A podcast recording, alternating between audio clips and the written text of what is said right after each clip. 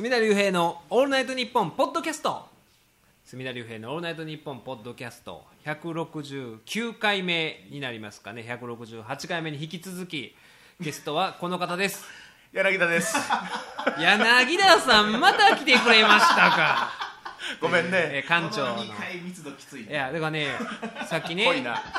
168回目撮ってる時に柳田さんが、まあ、7.1さんまさん誕生日イベントをね言うたら、まあ、このポッドキャスト聞いてる若い子、で具体的に言うと用心みたいなね、えー夢を追いながらなんかつまずいてるうまくいこと言ってない子に何か感じ取ってくれたらいいなって柳田さん言いながらちょっと本当にね、あの目に涙が光ってたのを見て。声がちょっとねうん。とどまってたうーん。だからこんだからね幼児にもねいろいろメールをくれてるんですよ。なんか、うん。くれてて、なんかねわざとまあ下ネタ言うてるやつとかもあるんですけれどもねあれが逆にねジンとくるよね。下ネタがね何でも感じい。やる違う違う違いや違うあれがね逆に裏返しやねそうそう。なんかね。うであの構ってほしい。うん、なんかそうかまってほしい。そっちじゃないね辻村さん。あのねあいつね一生懸命やって普段は言わへんねん。でもなんとか隅田さんとか俺らに感化されて下ネタ言うたら喜ぶやろって思われてる節もあんねんな。でもあれがジーンとくんのよ。ほんまにあのねこれだからね言うたらまあパソコンでメールで送ってきてるからあれですけど、これもしほんまに手書きでやってたら、このチンチン押し声でとかも涙でにじんでると思うんですよ。チンチンが。本当に。いやだからねそういうそのねいっぱい送ってきてたりとかするんですけどほんでねまたその用心にアドバイスをしてくれる人もいてあシンクにおティンクルさんなんですけれども 墨田先生こんにちは。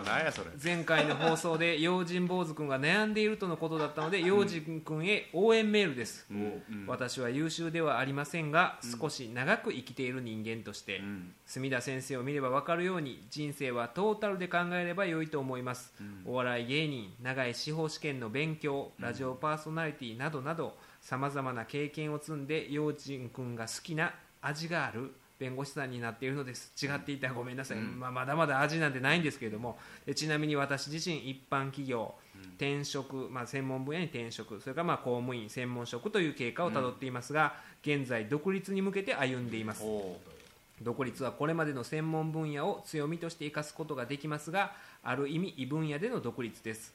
陽心君はと,、えーとにかく今は就活にで全力を注ぎ、たとえ希望通りにならなくても就活の過程で学ぶことも出てくるかもしれないし異分野の仕事をすることになったとしてもそこで経験を積むことは絶対プラスになります、前向きに捉えプラスにすれば良いのです、就活は皆苦しむものです、当たり前のことだから自分を責める必要はありません。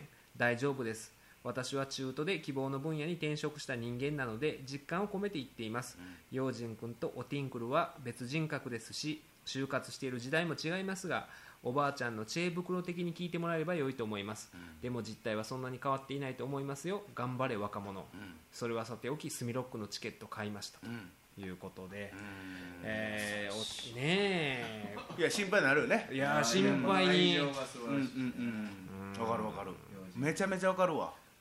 うん。で今用心坊主もね、うん。だからあのこれが169回目になるんで、167回目ですかね岡村先生がゲストに来た時も、用心坊主という男が、プロレスがなかなかできない、社会とプロレスができない人間でみたいな話をしてたと思うんですが、その用心からね、岡村先生墨田先生ありがとうございます。と、墨田先生から飲みに連れていただいた時、プロレスラーになればとアドバイスをいただいたことの真の意味が分かりました これ違うんですよ。これ単純にあいつね案外骨格がええから、もう何していいか分かりませんって言うから お前プロレスラーになったらって僕ほんまに思ったんですよ。それマジガタイええから。今いや今ねイインディーのほんまインディーのレスラーってね、ちっこい人とか多いんですよ。細い人とか多いから全然ようちゃんとなれると思って。これほんまの意味で言うたんですよ僕はね、でまあ、7月末に福岡に g 1が来るので岡村先生と墨田先生がおっしゃっていたプロレスラーの精神面に注目して観戦したいと思いますと。ようなことを言ってるんですが、まあ、いっぱいねメール送ってくれるようになって、ツイッターでもつぶやき出してきたんで、まあちょっとはね、あの元気にはなってるのかなと、で今はなんかねいろいろもう本を 本を読んでると。用心坊主がねもうね多分ねいろんなそのノリでテンションで送ってくるからなんかチンチンがどうのこうのって書いたと思えばしんみりしたとかね。でなんか花房先生の本を読んでて花房先生の本で花房さんの本に紹介された谷崎潤一郎の本も読んでみたいなね。まねでもいやわ若い時ってねいろんなもんに手出すのよ。いやあのね、まあそれはいいと思うんですけど、就活せえよと、なんですよ。だから本を読むのもプロレス見るのも、おお笑い見るのもいつだってできるんですけど就活っていうのは時を選べないわけですよ、今しかせなあかんし。まさかの隅田さんが就活せよ。そうですよ。働けよっていうね。30まで何もしてへんかった人間の働けよ重いですよはっきり言って。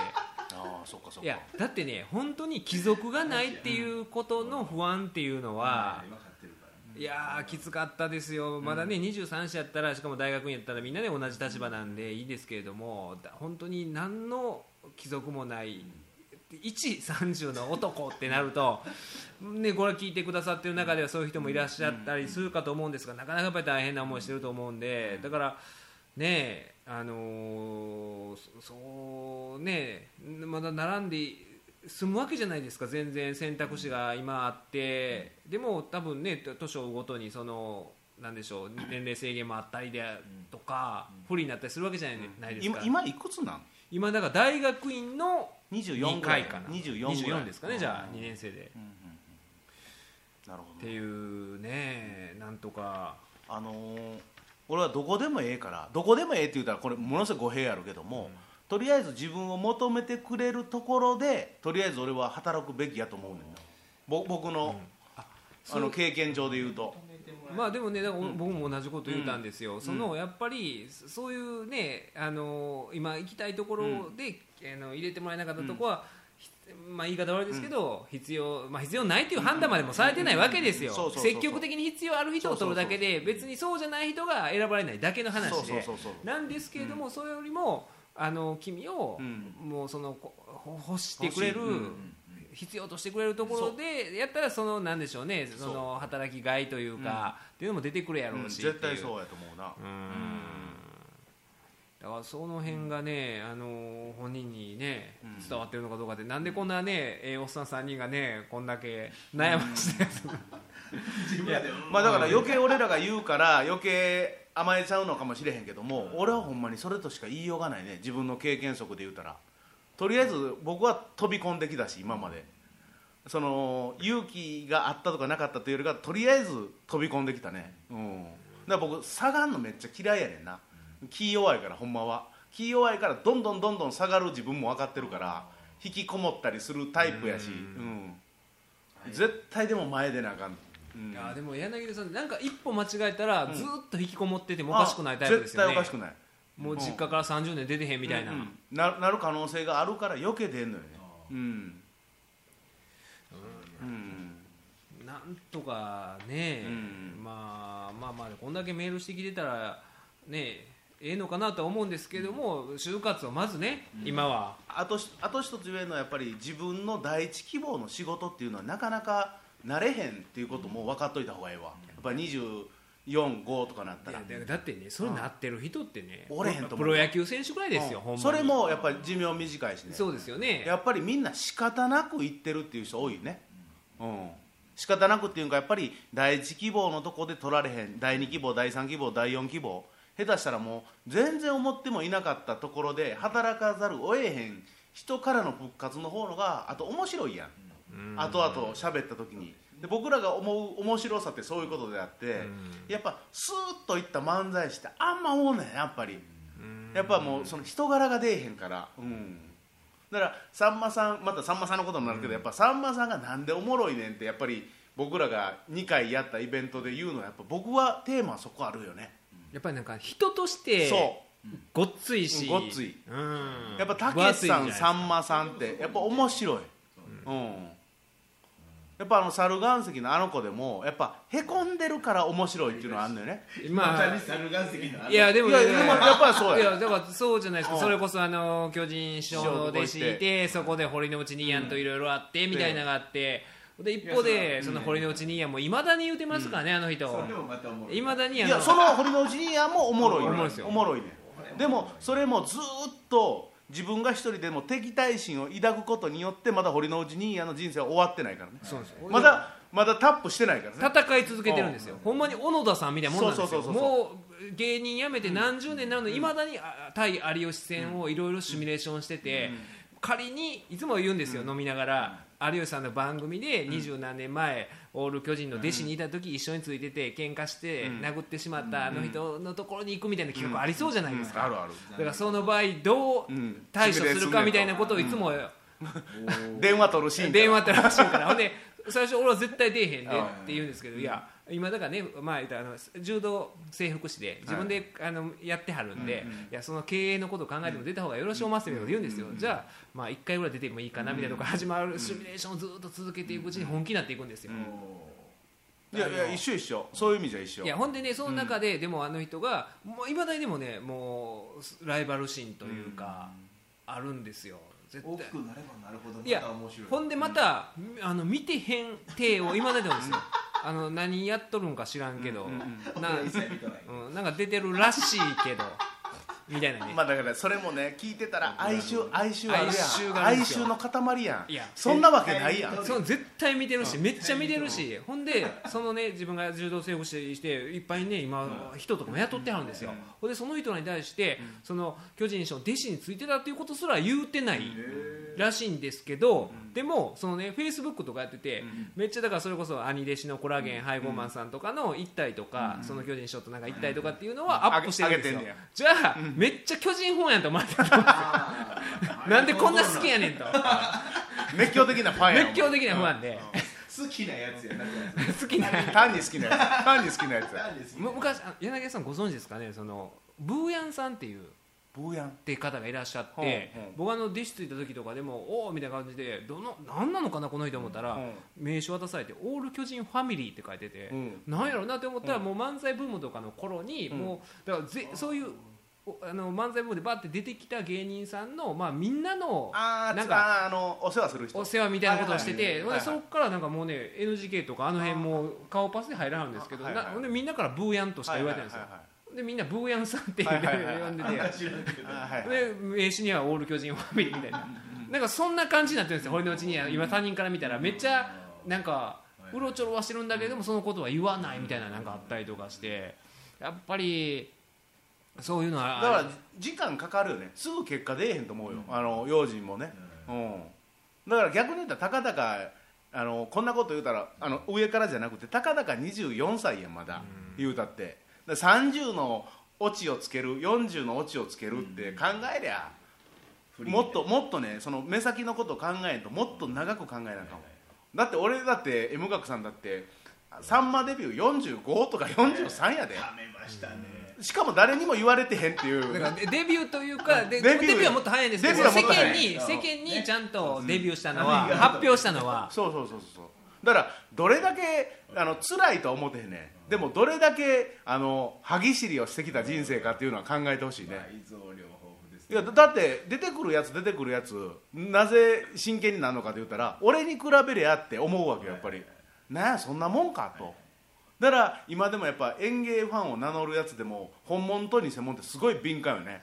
うん東京行くのもやっぱ俺の中ではそういうのあるよね。東京お来た。東京ねうん。あの9.26ね。9.26あの7.1さんまさんのイベント、まあ、関西でやったんですけれども、9.26、まあ、誕生日をお祝いするという形はないんですが、まあ、さんまさんに関する関するまあ、どうまあね、今まだ分からへんねけどね。これから考えていくところなんですが、大阪の殴り込みやと。ロフトプラスワン、えーだから新宿の本家本元のロフトプラスワン、サブカルの巣窟と言われるところに、僕らもサブカルじゃないですこれはもう演芸男子としてのもう心意気をね、そうそう。刻み込んでやりますよ、半端な。おしゃれと何もない。えーでもそんなおしゃれサブカルとかね。そんなもん。ほんまあと。うん。俺大っ嫌いやねんな。あの僕はねこれはほんまに二人の本気度がすごいから。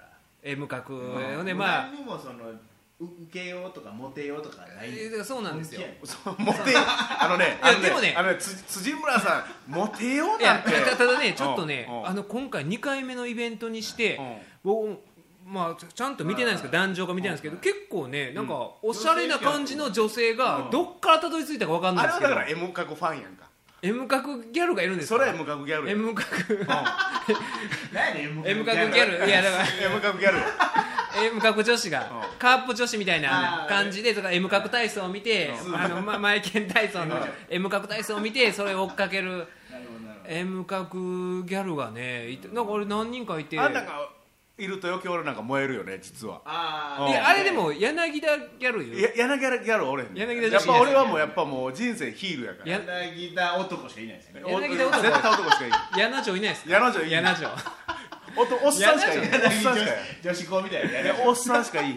おっさんしかいおっだっておっさんにしか受けへんようにもう僕は作ってるもん。おっさんそんと青臭すぎる男の子が来てる。あのね青臭いでこれまたバカにできへんのよ、それ未来の M 角未来の柳田かもしれへんのよ、そうですようん。ね、俺なんかもっとちっちゃい時から言ってんやから。で小三ですからね。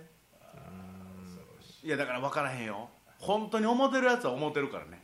うんやっぱりそのね時間の積み重ねっていうのは、ほんまに何でも大事で、それこそね僕あの7月5日に新日本プロレスの大阪城ホール大会があって見に行ったんですけど21年ぶり？21年ぶりなんですよ。だからせん1994年でまだ闘魂三重士とかがいてえーまあお客さんが入った頃ですよ。お客入った頃なんですけどそれでも多分ね大阪城が21年やってないっていうことは最後の大会でも入ってなかったってことだと思うんですよね。入るんやったらやるはずなんで1万人以上ね大阪で入るんで。で21年ぶりでだから僕その21年前の大会は調べてカードとか見ても全く記憶にないし行ってないはずなんですけどその前のよう大阪城ホールでやる時とか行ってたんですよ。で21年ぶりか思って行ったんですけどでそれがあの僕一緒に行ったんがねうん。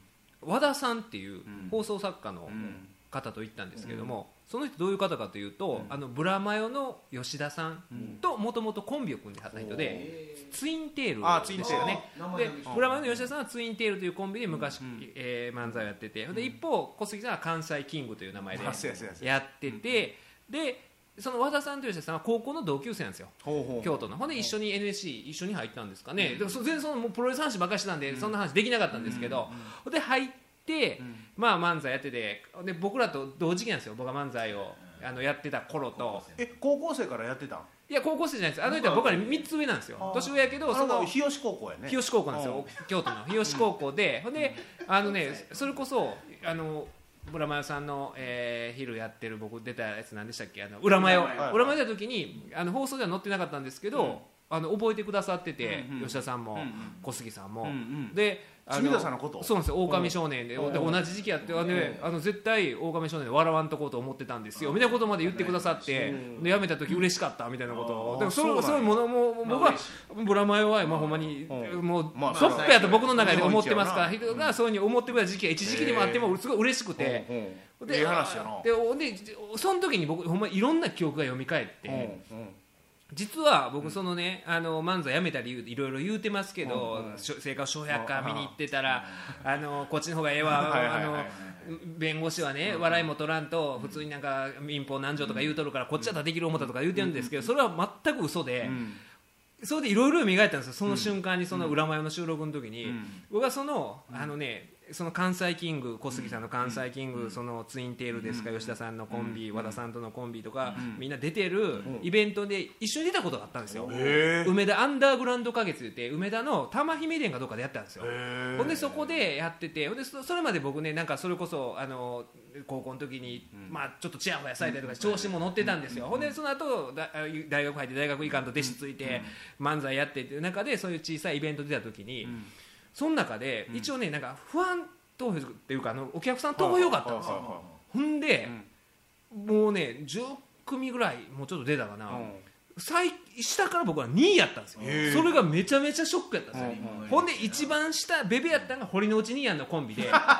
ほんでうんそれはやめなしゃあないほんで堀之内兄や んはもうが最下位で僕らベベか2位いうことは実質最下位なんですよ。ああまあそうやいやほんで僕帰りにねもうほんま泣いてるもんよ泣いて俺のうちにやんでいや俺らの方がベベやんかみたいな投票ななんやって言うてきよったんですその時に。いや事実上の兄最下位さんらがしかいいひんいうことは事実上最下位やないですかっていう 本人に本人に言いましたもんっえ払ったーえー関西裏演芸て師やな。いうのがあったんです。ほんで多分初やな。この話でそういうのとあとそのね前後で NGK の「夜夜寄せ」って夜あったんですよ。うん。それは若手が出る、あのイベントやったりしたんですけども、その手見せオーディションでも落ちたんですよ、そういうことがなかったのに、それをだから僕は耐えれる体制がなくてその後いろんな挫折があって耐えれたんですけど、その時はずっとなんかみんな褒められたりとか、ちやほやされてるのがあったんでもうそれがものすごいショックでっていうのがあった,、あったことを僕はねいろんなそれをかおさ押さえつけてたのがその何十年ぶりかにブラマヨさんに会った時にわーってなって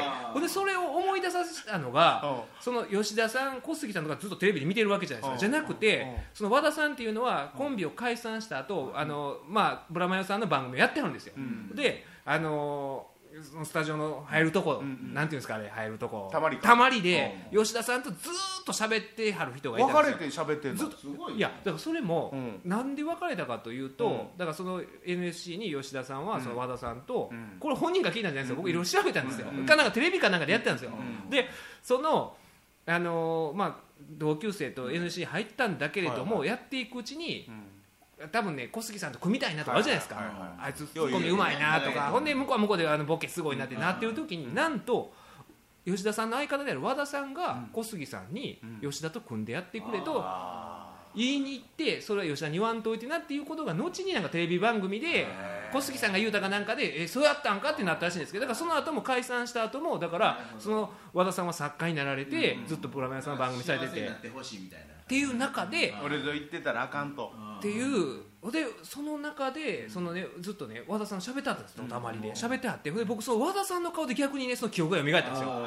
あのあの顔えー！ってなって。ほんでいろんな僕の負の記憶とか堀之内兄やんに「兄さんらの一個上いうことはベベでしょ!」とかっていうのが蘇って。歴史が。茶屋町あたりであど違いうまなったんか？ほんでその話を最近また堀之内兄やんと飲みに行って「あ覚えてます」いう話になって「あの時僕言うたでしょ」って「あほんまやお前に言われたわ」みたいな話になってっていうようなことになってでほんでそこでその時はなんかずっと喋ってはったんで僕もなんかその自分のい言わなあかんこととかやらなあかんことあるんでそっちの方で頭いってて全然会話できなかったんですよ。ちょっと挨拶ぐらいで。で向こうもきっと分かってはったと思うんですけどでその後にえーそこからちょっと経った時に元町の映画館にプロレスキャノンボールっていうのを僕あのそれは嫁さんと行ったんですけど行った時に偶然和田さんがいたんですよ。おほんで前後に並んでて「あ和田さんですよね」いう話で向こうはあす隅田君やな」こんなとこであんもんなんですね」言うてで映画おもろくて終わった後も喋ってて「飲みに行きませんか?」言ったんですけどちょっと今日はちょっと予定あるからまたなって言ってまたなっていうのであんまりなかったりするんですけど和田さんの方から今度7.5新日本プロレス大阪城で久しぶりにやるみたいやけどって言って誘っていただいて。あそうなんや。そうなんですよ。ほんで見に行って。うん。だから和田さんにとってもほんで一緒にね見ながらお互いの記憶をね喋ったんです、プロレスに関する、ほんで3つ上で京都で僕は結構早熟やったから、3つ上の人と同じような行動をしてるんですよ、じゃあめっちゃ同じ大会とか行ってるんですよ、うん。府立体育館とか、いや俺それ吉田と行ってたわみたいなね、っていうのがあって、こういろいろ人がまたあその後そういう漫才してる時に近くにいてほんでまたずっと離れてまたそういうテレビの機会でちょっととかいうのがあったんで。面白いよ。なんかね、あのー、20年ですけど、あっちゅうまで、で、ね、いろいろ、ほんで、今、なんかそういうお笑いのコンクールの審査員とかもしてはって、その時もなんか、今日これから帰って、何十組かなんか見なあかんから、お酒飲まれへんわとかで帰ってかったんですけど、なん。か感慨深いというか、やっぱりこう巡る巡るんですよ、人は。でも時間かかんのよね結局は。そうですねだから減ってるから。うん。減ってやね。そうなんです。ヘテっていうね。減ってやあのゴッツのコントでありましたけど、ヘテヘテいやいろいろやっぱりねだからいろいろ経ていかないとダメですよ。減。ってなおもろないね。経てかそうなんですよ。減って多いな。経て変なおもろない。減って経て味がね。そうそうそうそうそうだからねそのほんまに1回や2回の挫折ってねもう落ちそれはもちろん落ち込むよ。その時落ち込むねんけど俺今の話やっぱおもろいのは住田さんがあまりにのショックでトラウマで隠してたっていう消してたよね。消してたっていうね。ほんまの嫌なことって消えるらしいね脳って。うんだと思いますようん。言ってなかったもんねそれがねその和田さんの坊主頭を見てん。すべてがねわーって蘇ってきてて。だ。から抽象的におもろいだからできへんからやめたって言ってあと大崎さんね。たあそそれはあったんですよ、うん。であの、大崎さんの方はちょっとなんかかっこいい話でもあったりするじゃないですか、だからい人間っていいとこだけつまんで言うたりするんですよ、そんなね堀之内兄やんにね、うん俺実質ベベやないか。あんたらしかおらんいうことは。でもねすごいよにやっぱ2年先輩に。俺のうちにやもうええ話やなと思うのはそれは忘れてんねんなあの人は。おそらく。忘れてはんねんでも1回2回ちゃんと自分の好きな道にチャレンジできたことはすごいええことやと思うよ、若い時にね。その嘘でもそのチャレンジするっていうのはなんかおっさんみたいだけど俺はものすごい素晴らしいと思うね。うん。いやだから僕もねそういうなんか特殊な経験してほんまに良かったな思いますからね、なんか。おもろいもん。後で聞いたら。全部ねそれが生きてくるね。いやそれも一生懸命やってるから生きてくんねんで。ううんどっかで結果出してるからこそ生きてくんねんねこんなん。うん。そうなんな。いやだからいやいやいやお前だからそういういろいろそういうのがねあの最近その20年前とかのことが蘇ることが多くて、伏線回収みたいな。そうなんですよね、うん。だからあここれは言うていいことかどうか。あいやいやちょっとやめてください。その相手はそのもあるんですけどそのい。ろいろなんか大体あかんやつですね。えーみたいな感じで。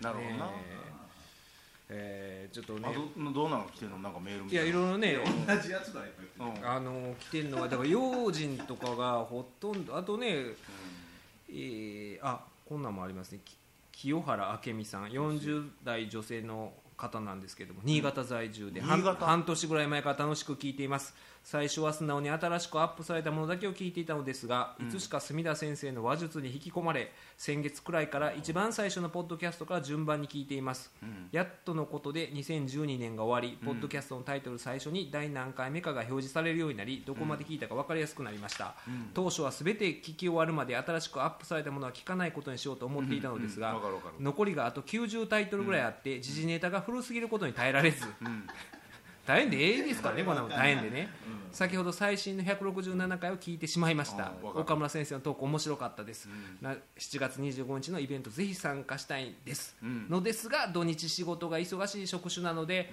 さんまさんのイベントとか行きたかったのですが参加できませんでした、今回は東京だし仕事のスケジュールと上越新幹線の時刻表を眺めながら思案中です、このイベントに参加するためだけに日帰りとんぼ帰り上京する価値のあるイベントだと力を込めて言ってくださるならば行っちゃおうかなと考えています。日帰り？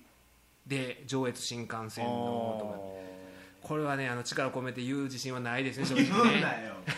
いやそれはそれは 俺も。ーまあなかなかな。なかなかそんな、ね、いやいやなかなかその人のあれやからなお金もかかるしな。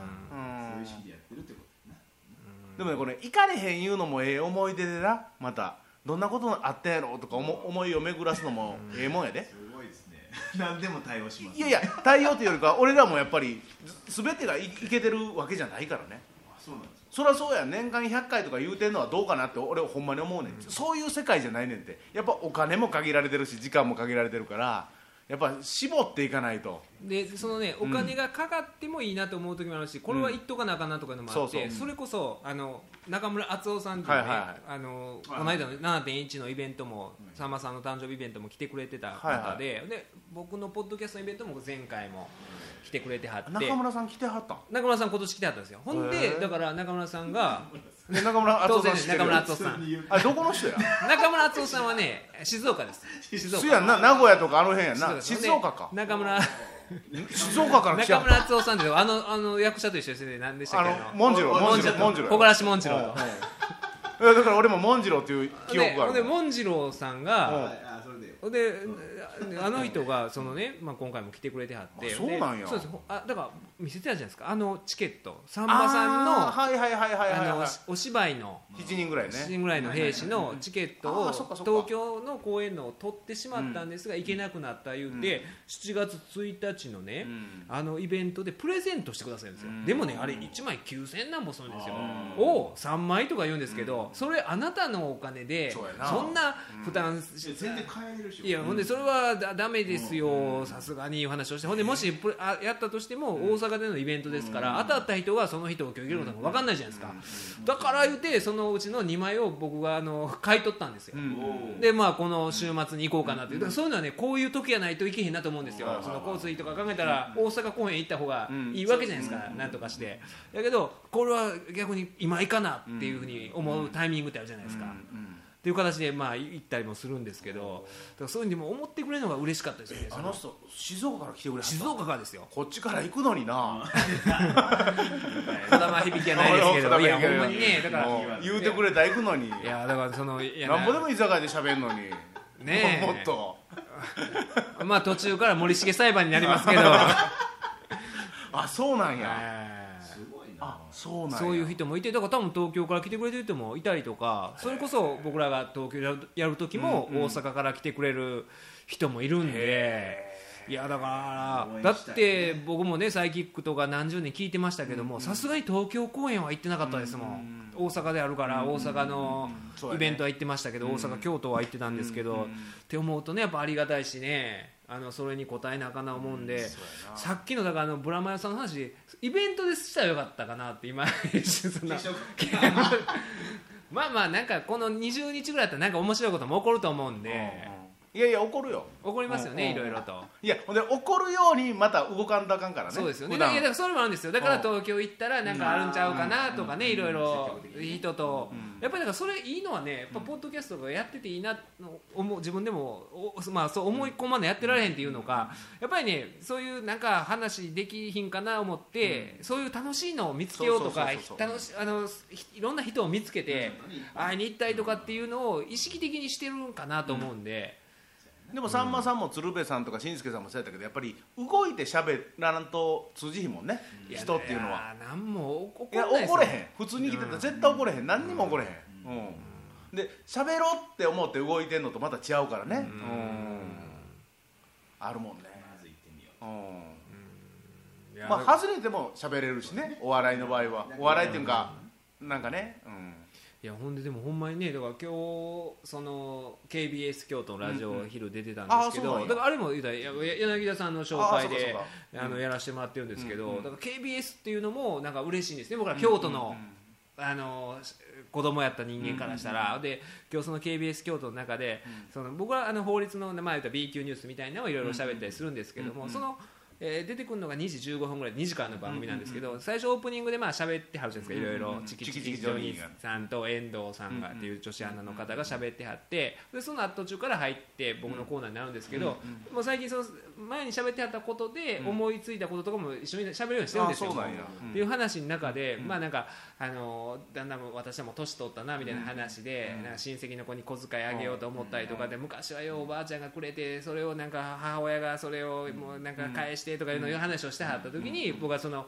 自分のおばあちゃんのこととか思い出してないんですよ、その時に。思い出して、ほんでこのポッドキャストでも喋ってた、そのうちのうちのおばあちゃんっていうのが父親の方のおばあちゃんが、ほんまにいつもそのねう僕が大好きなおばあちゃんだったんですよ。いい人なんだけれども、なんかうちの親父もおかしいから、まあ、その地域かもしれないんですけど、もう近所なんですよ。伊勢田町で。近所なんで、まあ、ほんま歩いて10 5分10分ぐらいで行けるとこなんでようお使いに行くんですよ。なんかちょっとこれ届けてきてって。行ったらいつもおだちんや言うて食い差しのドーナツとね 飲み差しのコーヒー牛乳とかをくれよるんですよ。どっちも。どっちも。あどうどう見てもねちょっと減っとるんですよちょっとかけらがねちょっと減っててみたいなのがあって戦時中やったらええねん戦時けどな。中やったらそれでもねうん。やけどまあ昭和60年とかですよ。50年60も年うひょうきん族の後も期やから。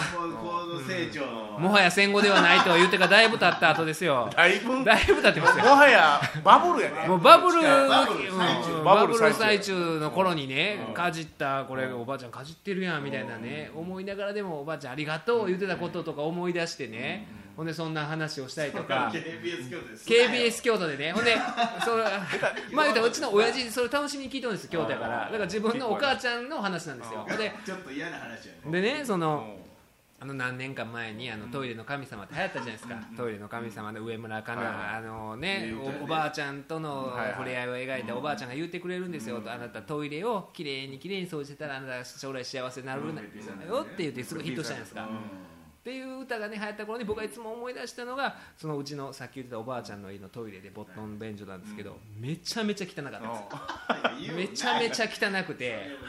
おばあちゃんのトイレが一番汚かったんですよ。だからもう全く逆なんですよ。その歌のその歌の世界観と全く逆の。世界一汚いボットン便所で僕もいやだからねおばあちゃんの行ってる時に正月とかお腹痛くなったらもう必死ででも我慢して。我慢して。いやこう行くぐらいあのトイレでクソするぐらいならっていうね。ぐらいのもんやったっていう話をね今日してて。なんかでもその話をすることによってなんか少年時代の自分になんかちゃんとなんかなんていうんですか帳尻合わせれたというかうん、だからだから京都で言えたのがっていうのがね、でうちうちのいやうちの親父はそれをどう思って聞いてるのか。実家のトイレが。世界一汚かった昔のトイレ汚かった。よ汚いと思いましたよ。ほんまに、で昔のおばあちゃんってほんまにおばあちゃんじゃないですか、今から考えたら、だって今うちのおかんとかねおばあちゃんですけどやっぱり気も若いしおおばあちゃん前とねいなんか。や見場も綺麗や。見場もね、なってますけど、昔のおじいちゃんはおじいちゃんやったし。自分買えへんからうん。そうやな。いやだからなんかそれもねすごい嬉しくて、で遠い側面やな。そういう京都でそういうね。でそれこそ僕もその京都でね子供の時聞いてたらあの森脇さんの「青春ベジタブル」とかやってて、うちの近所にいたあの当選簿じじいっていうじいさんがいたんですよ、ほんまにあの道行く人当選簿するじいさんがいて、で人気者だったんですよ、で当選簿じいさんを見たらいいこと起こるみたいなね、子供の中で都市伝説みたいに「うわ当選簿じいさんや!」みたいに言ってたんですけど、でおじいさんも喜んで「うわ!」って当選簿してたんですけど、いつしか当選簿じいさんが、あのね、ちょっと当選簿じいさんのあんまり良くない情報が漏れ伝わってくるようにはいはい。なって、ほう。ほんでまあそのぐらいの時期にあの実はうちの町には伊勢田町には当選簿じいさんがいますみたいな投稿があって、森脇健ちゃんがそれを読んでて、えー当選簿じいさんみたいなのを聞いてて、ああ当選簿じいさんのネタやってるみたいなんですごい嬉しかったんですけど、でだんだんその当選簿じいさんがまあ自分の行動をコントロールできなくなって。家帰ったら当選簿じいさんがいたみたいな話がね 当選簿じいさんがこたつ入っとったとかっていう話があの漏れ伝わってくるようになって、で最終的に当選簿じいさんが家入ろうとしおるんですよ、それを僕ら子供が当選簿するようになったっていう話があってようできてる。ようできてる。ひっくり返って。いやひっくり返ってようできてる。当選簿されじいさんになったっていう話も前チキチキジョニーのラジオでできてなんなか自分の中でこの KBS と自分史というのがなんか帳尻合わせれた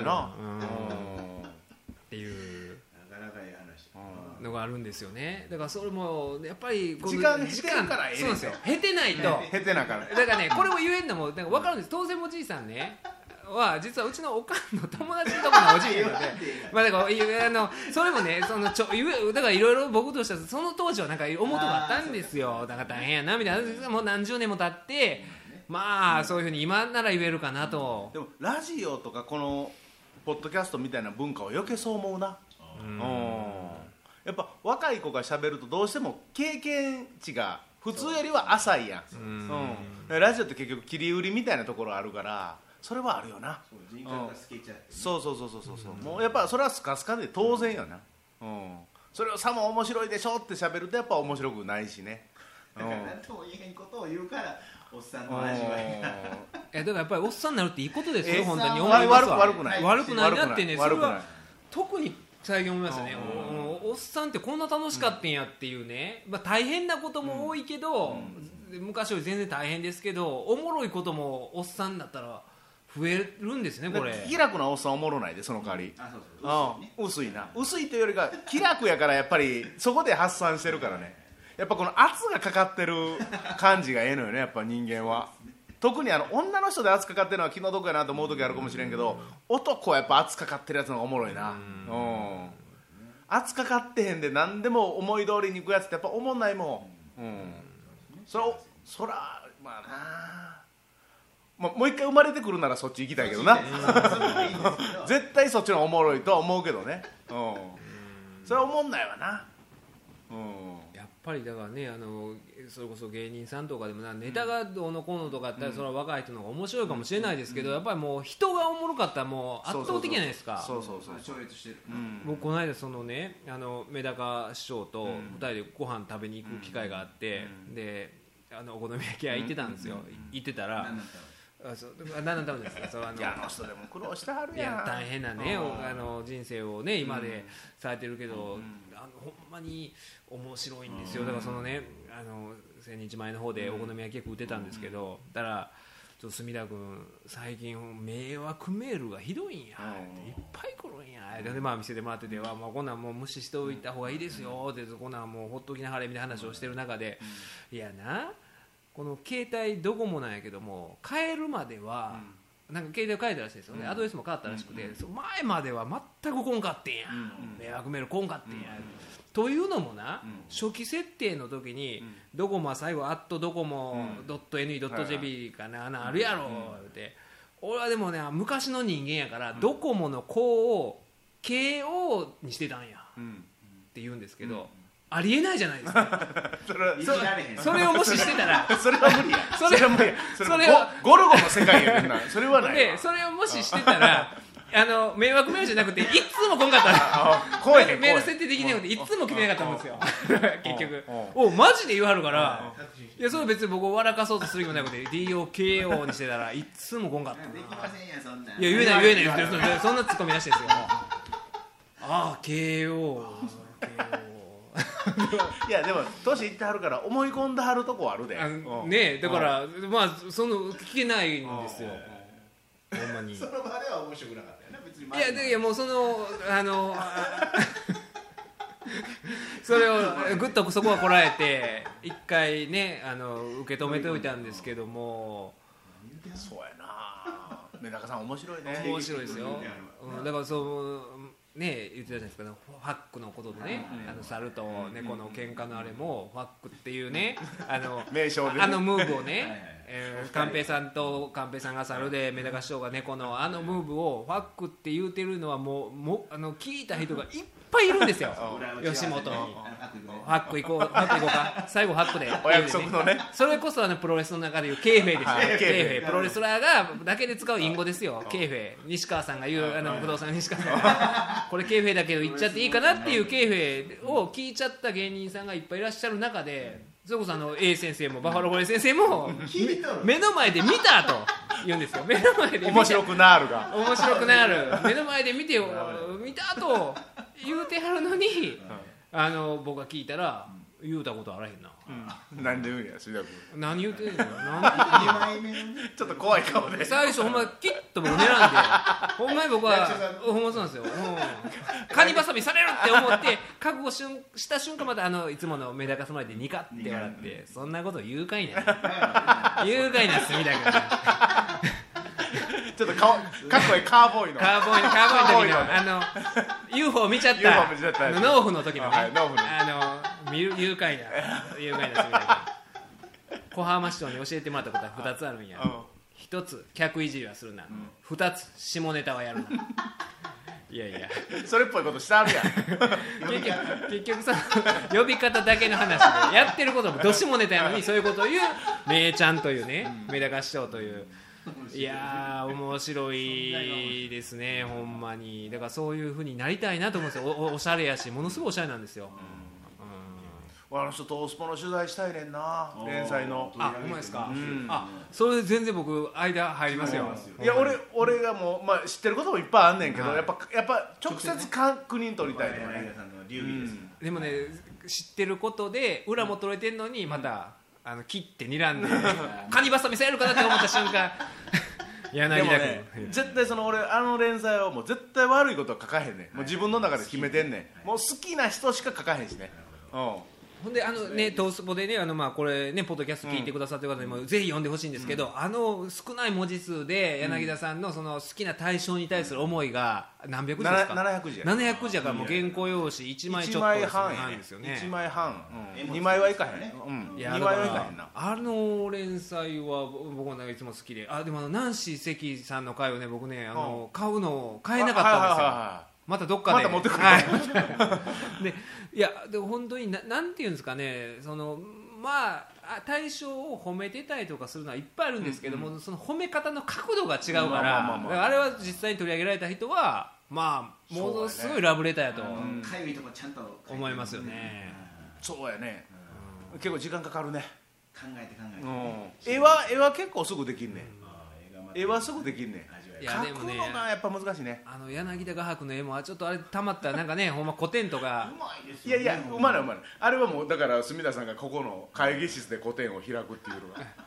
ねやりましょう一回ねほんまにこ色合いもいいんですよ。色合いも。カラフルなね。色は昔娘が塗ってくれてあそうなんですか。うん。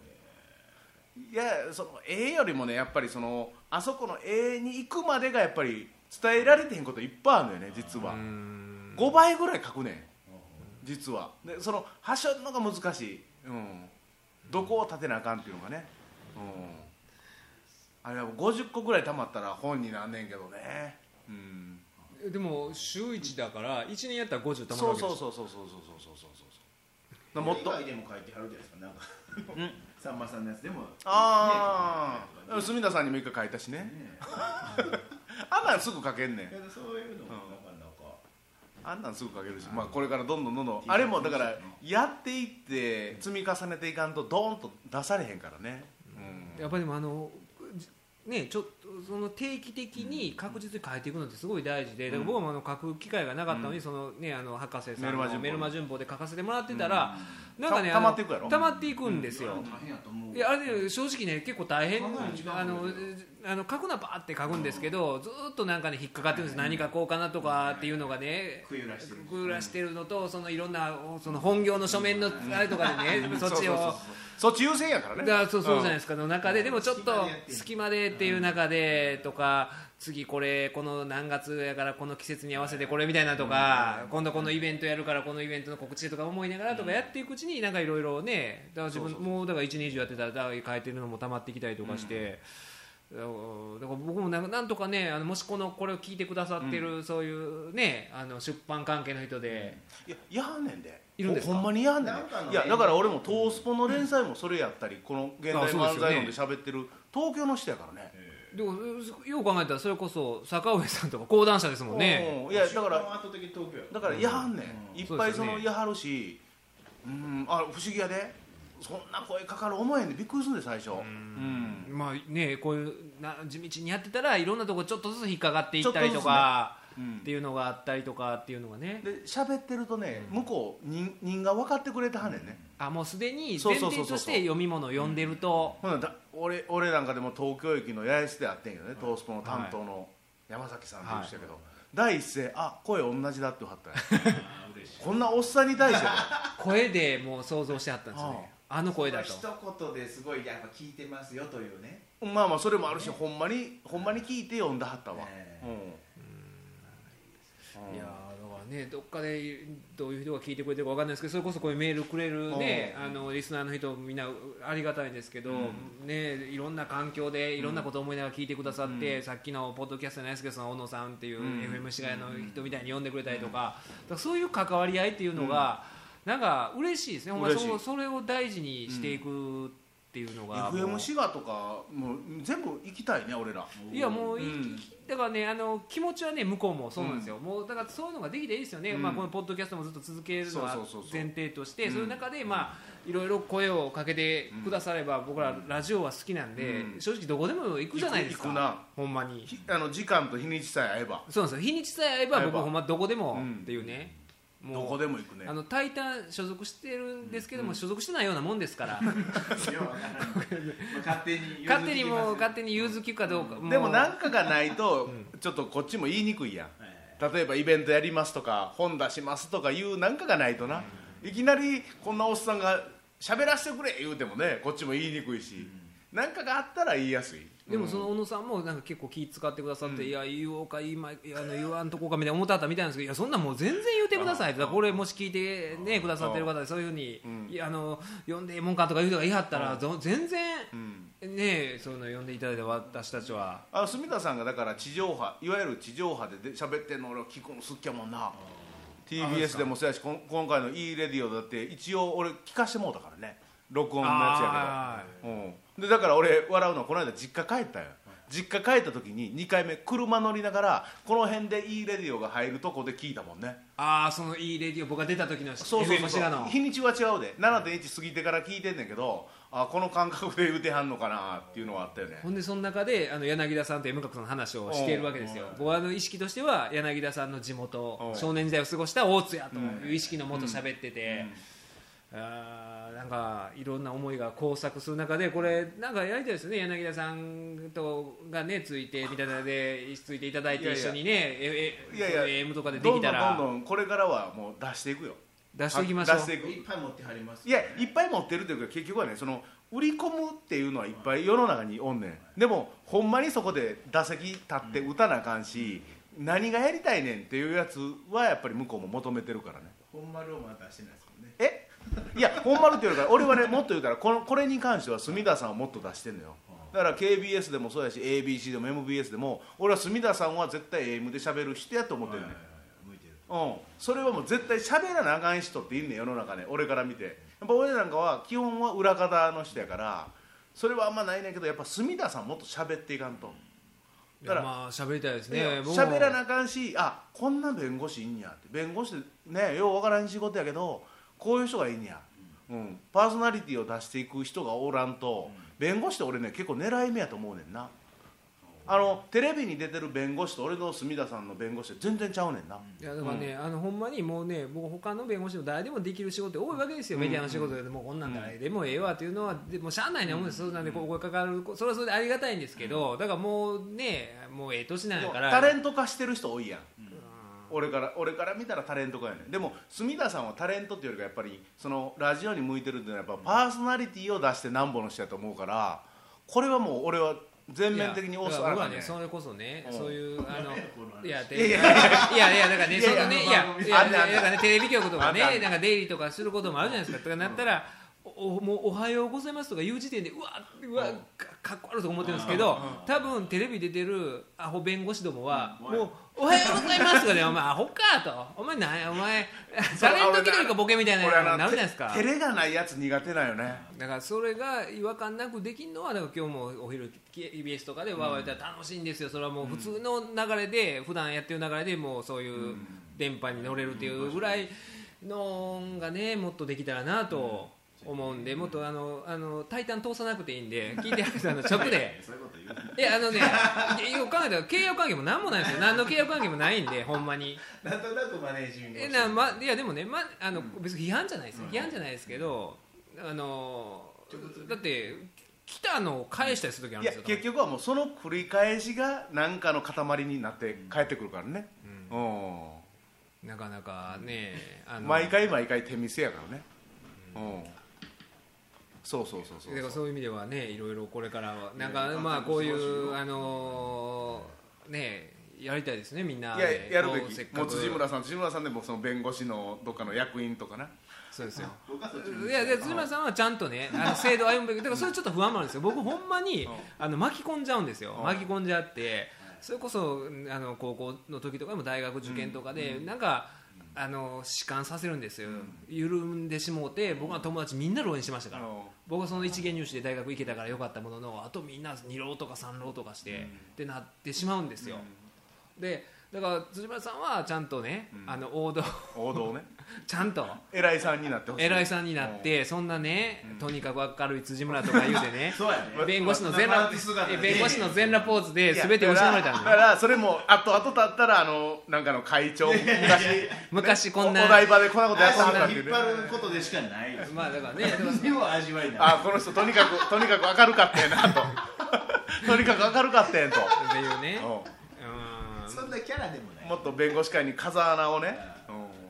でこれがいやだからほんまにね今僕38で辻村さんも38で、柳さん46ろろとかですけども、ほんまに今ってだから昔と考えたら、あの木も若いじゃないですか。だから18若く考えてええなって誰かが書いてあったんですよ、あのあの人でしたかねあの電波少年とかのプロデューサーのあの土屋さん。土屋さんが書いてあったんですかね、なんかそういう10若く設定したら、昔の28ぐらいのもんやと、でほんまにそうちゃうかもですよ。その、上の人がずっと詰まってるいろんな社会の状況とかで考えたら、そうかもしれないね。だから38でもやれること少ないかなとか思うんですけどまだ28やと思ったら、っていう、ね、柳さんも36や36で若いでとよく考若いえたら、ね、うん。全然。めちゃめちゃ若いな、うん。いや、ま、何でもできるで、うん。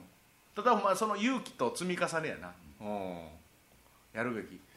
引いておったけど行くかな東京に。えいやいやもちろんそれはもう待ってるから。とにかく明るいこういういやいや聞き役やからまあまあねだからそういう方まあそのそれでも結局は辻村さんね結局は行くのがおもろいねんってもう別にそこで外してもええいやん。やだからねこの巻き込まれ具合というかねそうそうそうそれがおもろいね何巻き込まれとんねんって話じゃないですか、しかも僕あの6年先輩なわけですよ。後輩に巻き込まれていってどんどんね。